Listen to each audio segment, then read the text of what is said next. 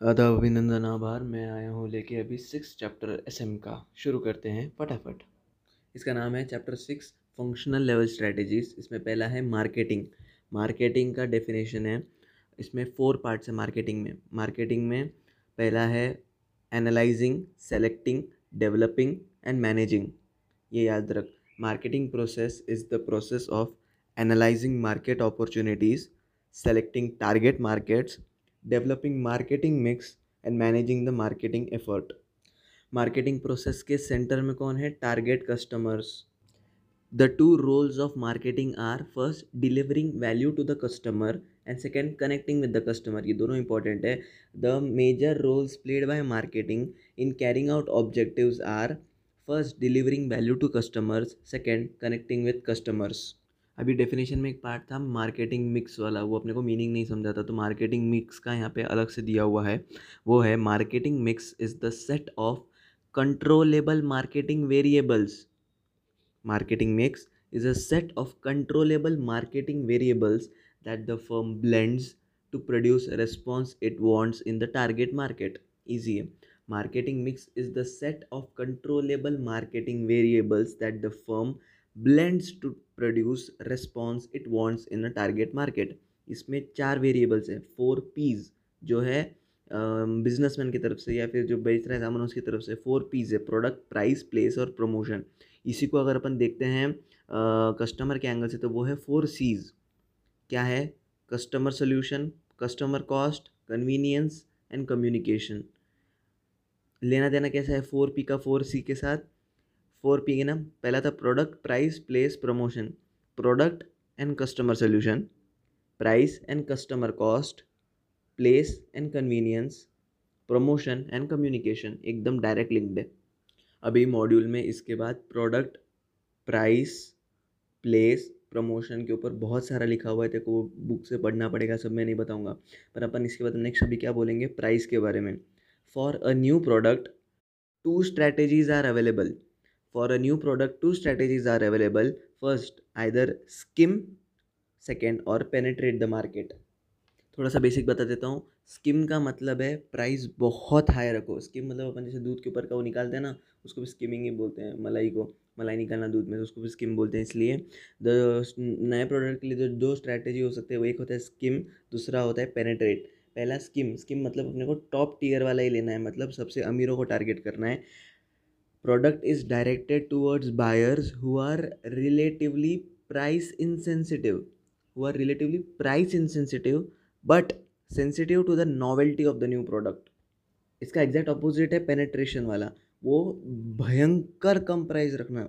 Temptingly low price for a new product which itself becomes a selling point वापस repeat करता हूँ मैं, जो चार पी थे उसमें क्या क्या था?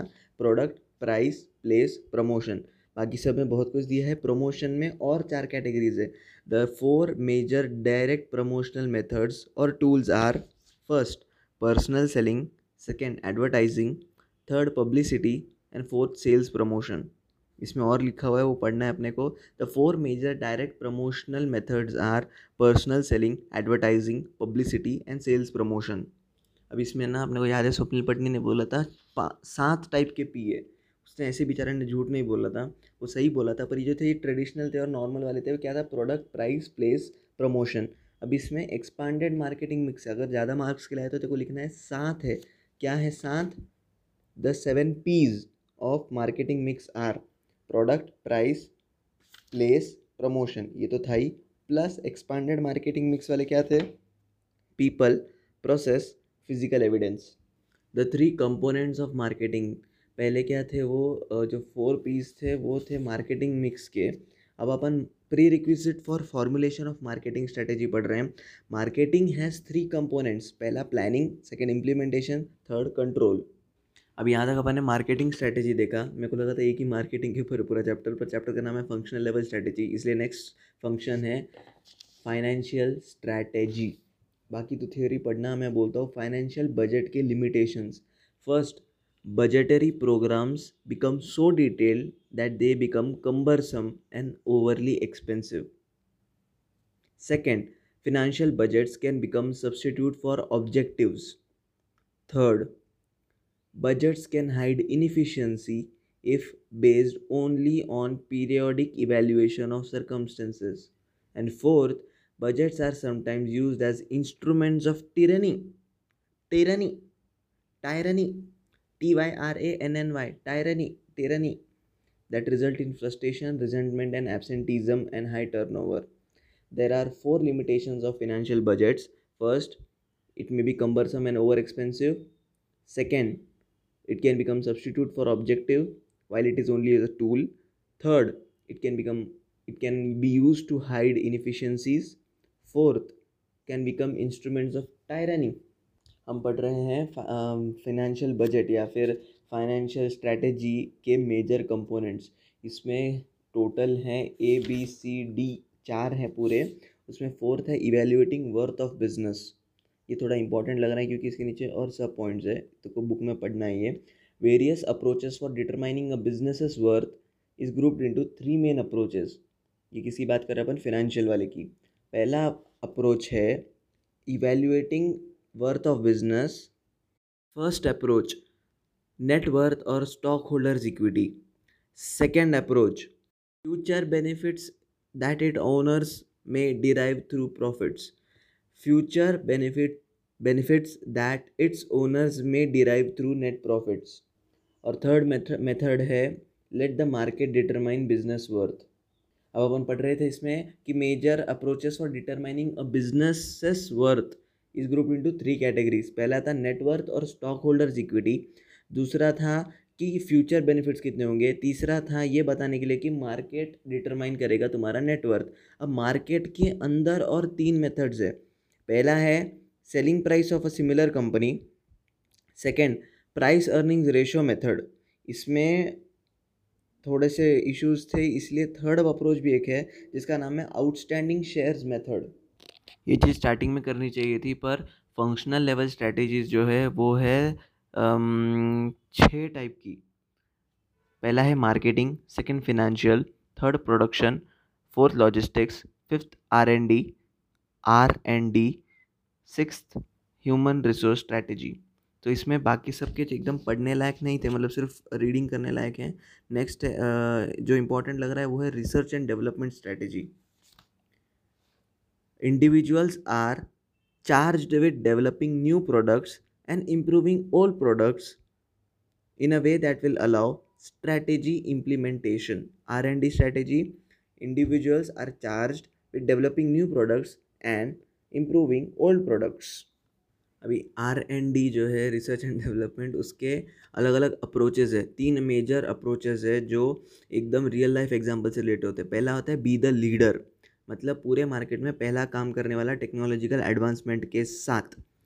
सेकेंड है बी एन इनोवेटिव इमिटेटर तुम्हारी अगर लाइक ही नहीं है लीडर बनने की तो किसी ने किया उसको फटक से कॉपी करो। Third be a low cost producer third R and D strategy is to be a low cost producer by mass producing product similar to but less expensive than products recently introduced ये chapter भरपूर easy है, मेरे को लग रहा है तो ये पढ़ के आराम से कर सकता है, पर अच्छे से पढ़ना ज़रूरी है जब भी पढ़ेगा।